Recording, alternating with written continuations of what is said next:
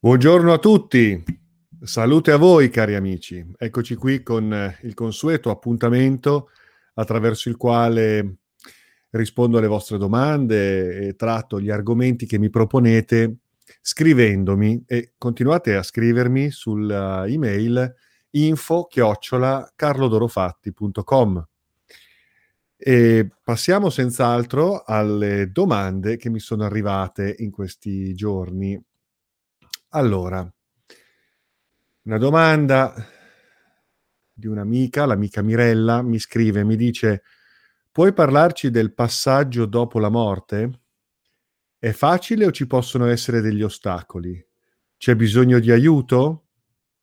Una parte di noi può rimanere attaccata alla terra e disturbare chi rimane? Questa è la domanda della nostra amica.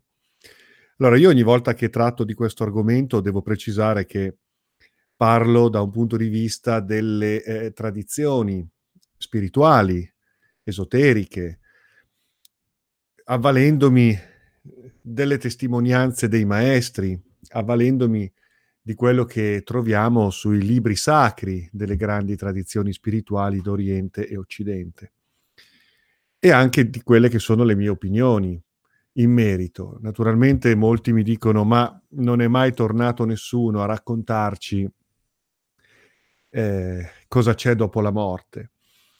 Eh, chi sei tu per dire a noi come funziona, che cosa c'è, che cosa si incontra dopo la morte? Quindi mh, mm, questa obiezione è legittima, è legittima perché giustamente chi sono io per dirvi succede questo, succede quest'altro, succederà così, cos'ha. Avvaliamoci di alcune eh, testimonianze, quelle dei maestri, quelle dei, dei, dei testi sacri, quelle delle grandi tradizioni. Poi che non sia tornato nessuno a raccontarci com'è, beh, qui eh, vediamo, parliamone, perché ci sono molte testimonianze che rientrano nell'ambito della medianità, se vogliamo anche dello spiritismo.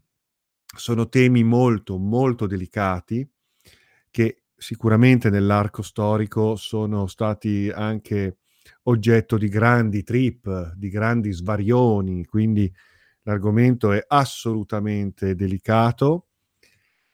Per cui prendete quello che vi dico così come una visione, un'immagine, una possibilità, un'idea. Mm? Poi vedremo quello che sarà. Mm? Chi vivrà vedrà, in questo caso chi morirà vedrà. Ecco. Intanto, per quanto riguarda il passaggio dopo la morte, le più grandi tradizioni che ce ne parlano sono quella egizia e quella tibetana.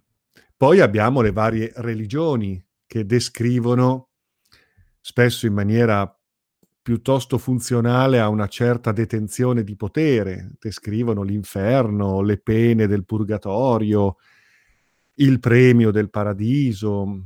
Eh, queste sono immagini che le religioni propongono anche come eh, impalcatura morale, per cui se ti comporti in un certo modo, ecco succede questo, se ti comporti male, succede questo, quasi come se la minaccia o il premio nel dopo possa ehm, rendere giustizia o premiare appunto chi si è comportato male, chi si è comportato bene.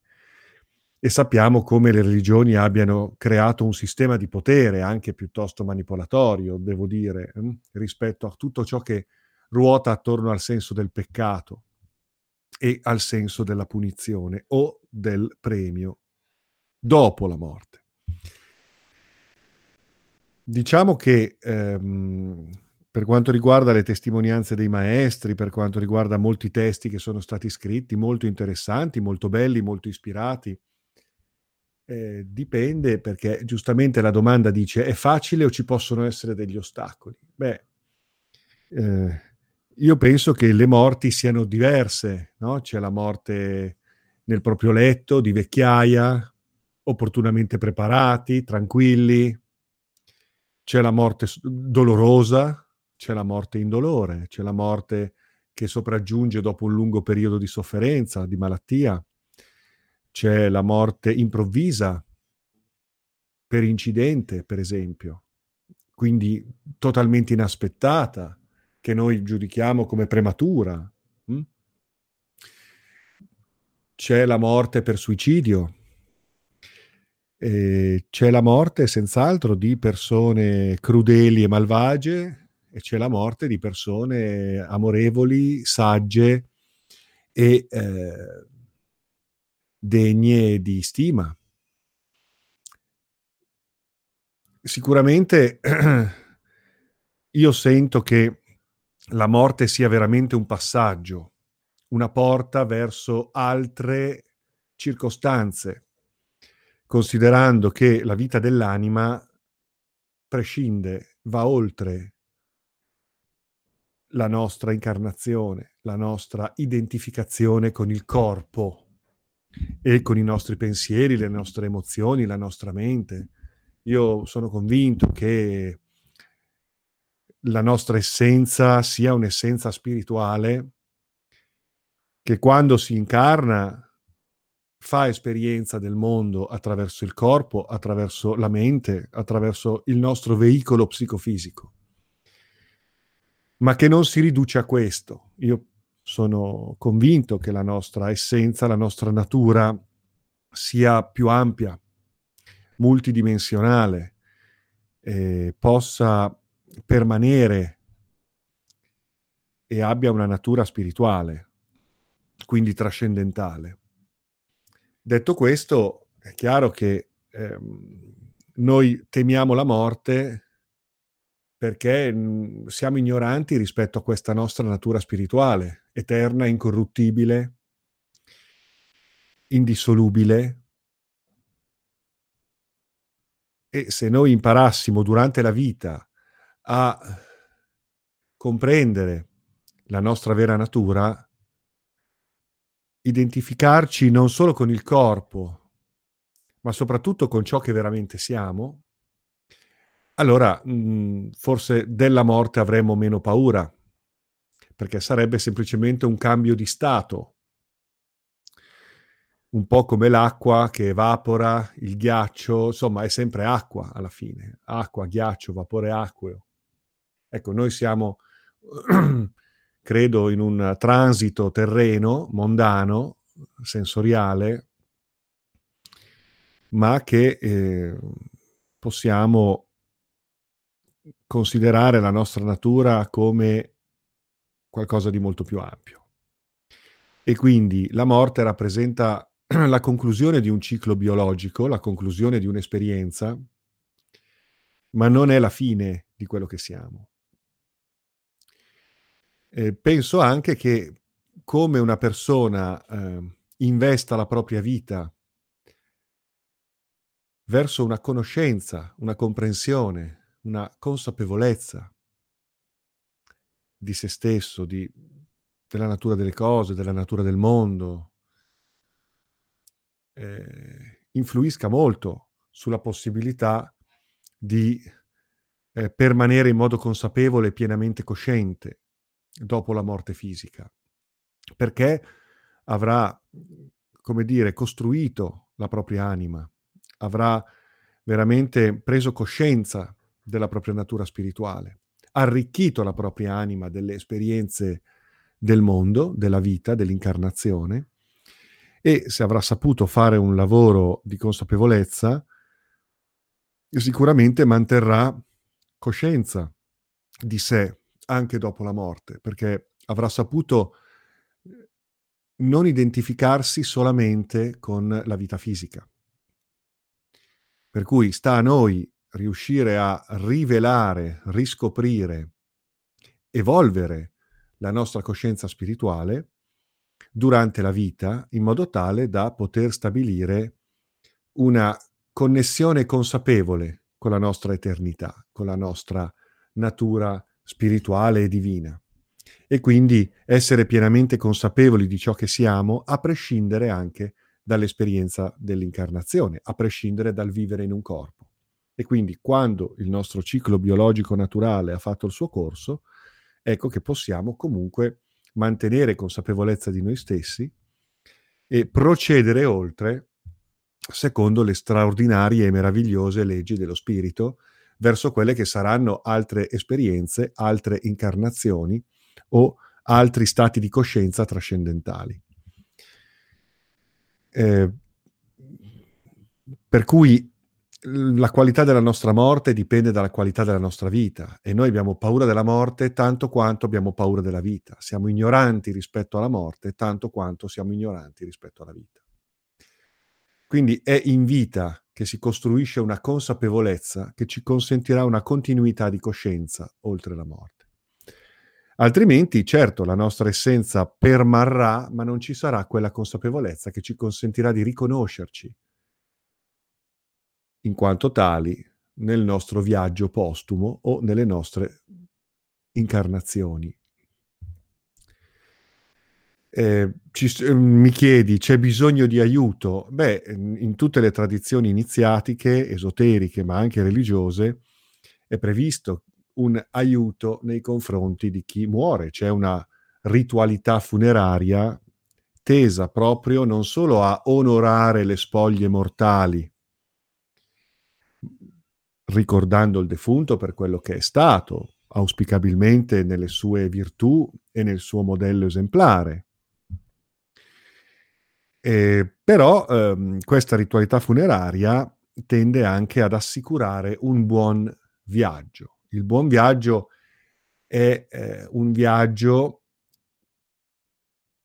ehm, per il quale si augura un felice distacco dall'esperienza terrena che è passata, che si è svolta, che si è compiuta, ed è in questo felice distacco che noi dovremmo riporre il nostro pensiero, il nostro augurio, il nostro accompagnamento, sia per noi stessi, quando sarà il momento, e per quello ci possiamo preparare durante la vita.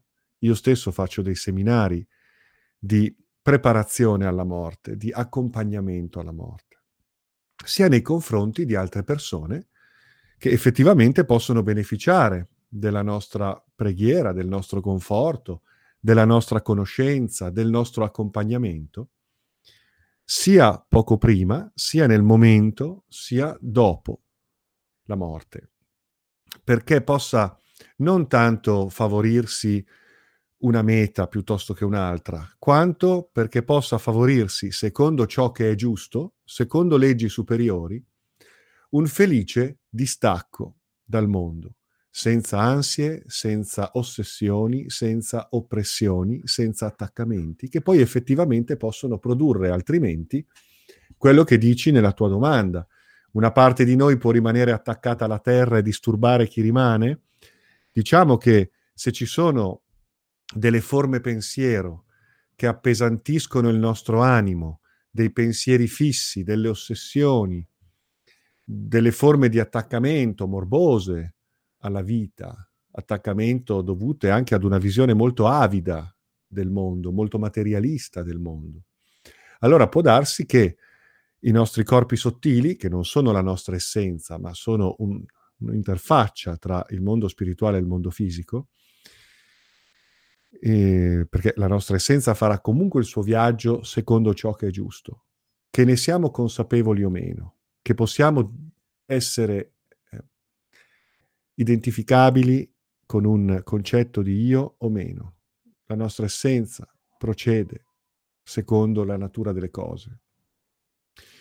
Ma eh, i nostri corpi sottili, quindi tutto quello che è il pensiero, eh, le nostre emozioni, i nostri sentimenti, il nostro vissuto, i nostri ricordi, che dovrebbe fare da bagaglio evolutivo della nostra essenza. Ecco, può darsi che queste parti, se non siano integrate, armonizzate e eh, di fatto coerenti con un processo di conoscenza, di coscienza, di consapevolezza, ecco, le parti che invece rimangono più avidamente attaccate al mondo materiale, alla, alla, alle vicissitudini ordinarie del nostro quotidiano vivere, no? spesso appesantite da idee fisse, o da attaccamento. Allora sì, queste parti, brandelli di queste forme pensiero, di questi corpi sottili, non seguono l'essenza nel suo viaggio oltre, ma ehm, è come se si lacerassero no? e quindi rimangono, permangono sul piano astrale. Queste parti non sono il defunto in quanto tale, non sono il defunto in quanto tale, ma queste parti eh, sono quei pensieri che sì, possono anche ricordare il defunto, perché originano dalla sua esperienza di vita. Eh, e quindi possono anche trarci in inganno quando entriamo in contatto con queste entità astrali, rivelando queste alcune vicissitudini, ricordi, frammenti di vissuto del defunto dal quale originano, ci possono convincere di essere in contatto con proprio l'essenza del defunto, di quella persona. Invece siamo a, a contatto con delle forme larvali che derivano sì dai suoi corpi sottili, ma, che, ma che non sono lui o lei.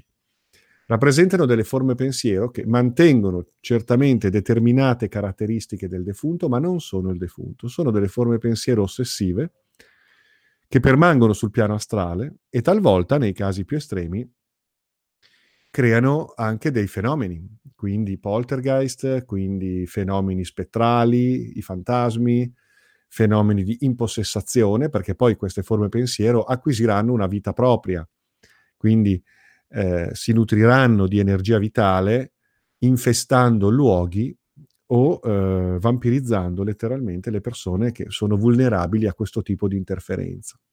È la loro natura, e, ehm, è come se diventassero degli insetti dell'astrale piuttosto fastidiosi e che devono essere, qualora fossero particolarmente insistenti, dissolti con le dovute eh, pratiche a questo proposito.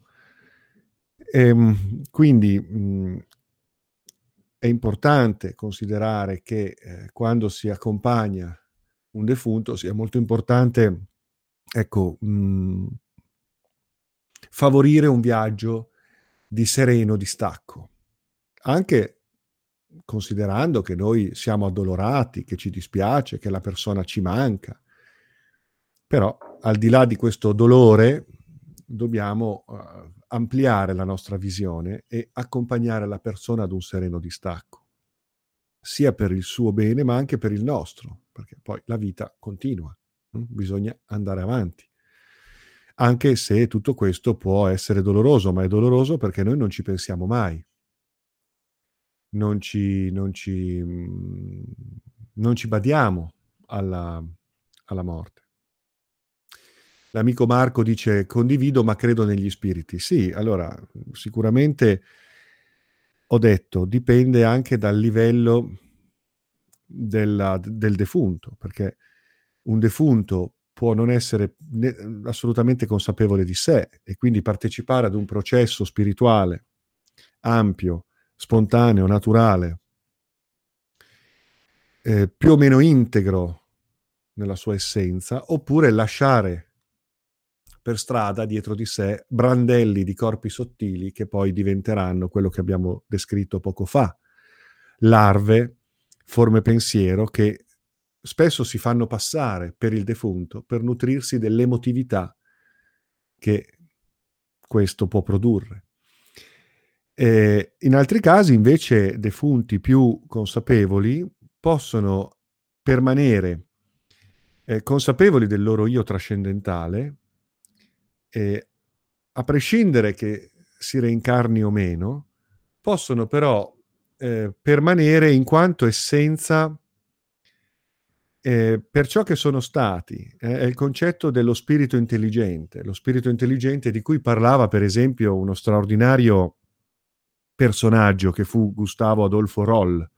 Lui parlava della permanenza dello spirito intelligente, di quelle anime particolarmente virtuose che non dimenticheremo mai e che mm, effettivamente permangono non in quanto forme pensiero, ma in quanto proprio essenza stabile, consolidata di quello che fu il loro modello esemplare esistenziale durante la loro vita. Ecco lo spirito intelligente che si può effettivamente anche contattare, perché se pensate alle tradizioni degli antenati, le tradizioni dei lari, il culto degli antenati, il culto dell'eroe, le urne dei forti, mm. ecco tutta la tradizione che ha a che fare con gli eroi, con coloro che sono dei modelli esemplari di vita, esempio alle generazioni successive, che permangono nel ricordo della loro tribù, del loro popolo. Ecco, questi eroi, questi modelli esemplari, sono spiriti intelligenti ed esiste una ritualità di contatto con la loro, la loro forma spirituale, a prescindere dal fatto che poi la loro essenza prosegua il viaggio, eventualmente anche reincarnandosi o anche accedendo a dimensioni superiori di manifestazione o di eh, coscienza. Però permane ciò che avviene come una sorta di registrazione nella grande biblioteca umana eh, di, dello, di, quello che fu il loro spirito. E quello rimane, rimane proprio nella, nell'essenza di quello che fu. Mm? È una sorta di aspetto del, del defunto che permane. In questo caso sì, certamente è possibile. Poi il discorso del contatto eh, va, va, preso con molta, molta, molta prudenza, perché il proliferare di tutti, un, tutta una serie di medium spiritisti che ti fanno parlare con il nonno morto o con il figlio morto in incidente stradale, io lì starei molto, molto cauto. Sia perché bisogna vedere se sia vera tutta questa faccenda, perché può anche darsi che il medium sia un ottimo telepate e quindi conosca delle cose perché le percepisce da voi stessi, oppure perché entra in contatto con delle forme pensiero larvali, delle entità che hanno tutto l'interesse di farsi passare per, ingannando sia la persona sia il medium stesso. Ehm, in altri casi non metto in dubbio che ci possano essere anche delle esperienze genuine, però bisogna vedere caso per caso e comprendere di che cosa stiamo parlando, perché insomma ehm, penso che questo, questa abitudine, in alcuni casi mossa da disperazione, da un senso di perdita, da un senso di tragedia, allora uno non, eh, non, non accettando la consolazione del, del, prete per dire no? che poi si inventa, la, eh beh, Dio porta con sé i migliori, ecco, insomma, cose che non hanno molto senso, no? però si rivolgono ai medium. Ecco, questo però io penso che sia molto diseducativo, sia perché eh, si, si alimenta un legame tra il defunto e il mondo terreno, sia che, cosa che non è dal mio punto di vista sana, ma soprattutto perché si alimenta un tormento, si alimenta un'ossessione, cioè non si educa ad una visione matura e spirituale della vita e della morte. La vita continua, non si educa ad un andare oltre, ad un aprirsi ad una visione più ampia, ad una visione veramente spirituale. Non si educa ad un lasciare andare, ma si alimenta qualcosa di morboso, secondo me. Quindi attenzione a uh, andare troppo oltre con questa pseudo consolazione che è quella dello spiritismo.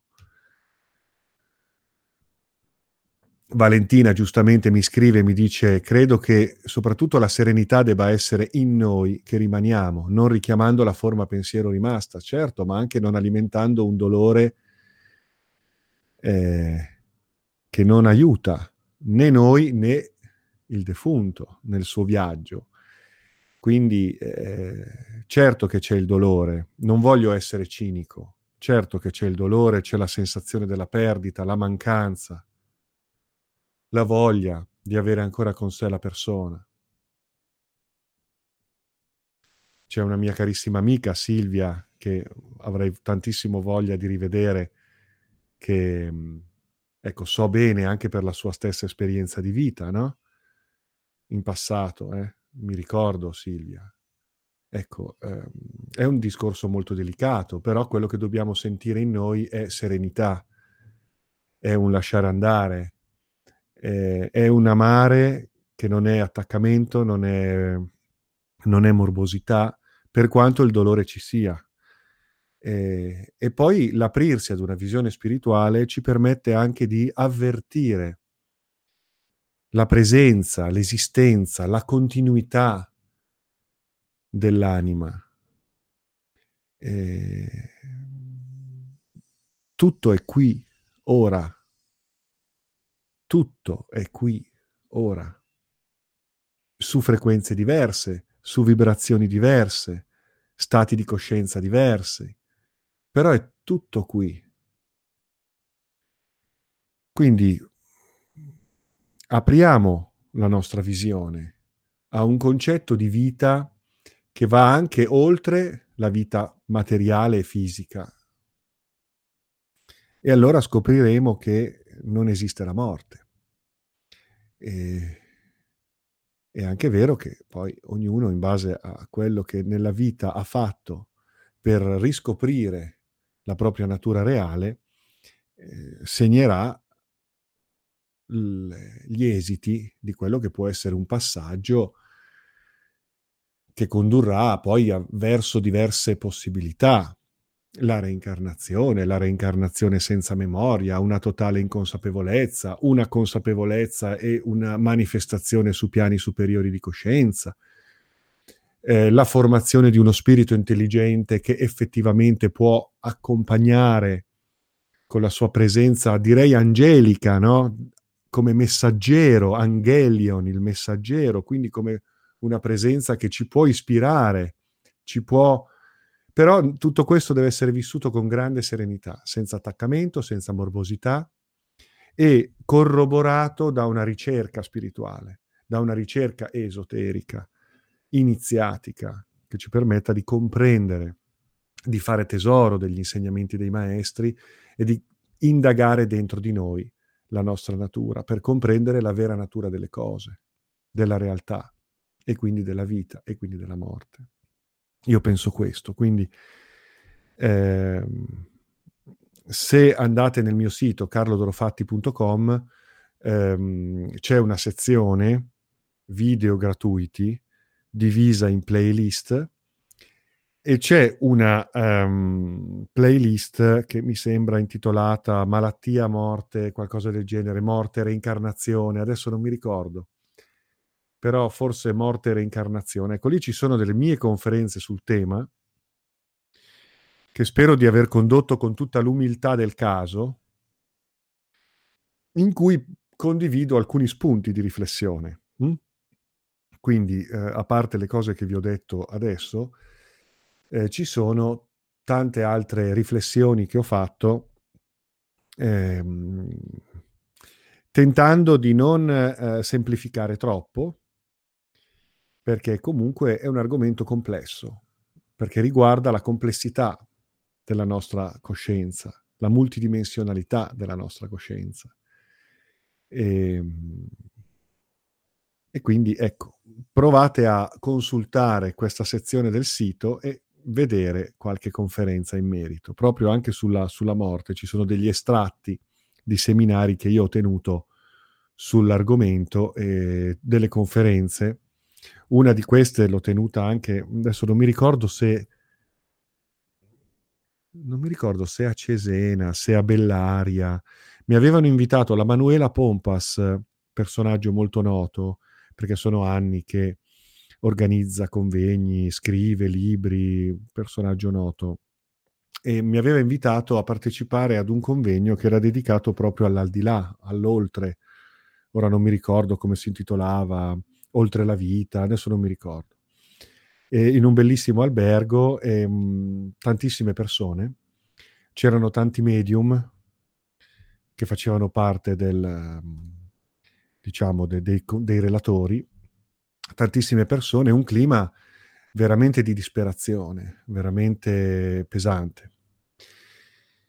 E in alcuni casi c'era chi sapeva dare un giusto conforto, una giusta visione In altri casi, secondo me, ecco, insistere troppo nell'idea del contattare, del consultare i medium per parlare con i propri defunti, ecco, veniva un po' troppo caricata quella faccenda, creando delle esperienze emotive molto, molto pesanti. Lì era pieno di gente che aveva perso magari improvvisamente il figlio in un incidente, magari la moglie, magari il padre, avevano tutti la sensazione dell'ingiustizia, della profonda ingiustizia di quello che gli è capitato, eh, sia al defunto ma anche a loro nella perdita del defunto.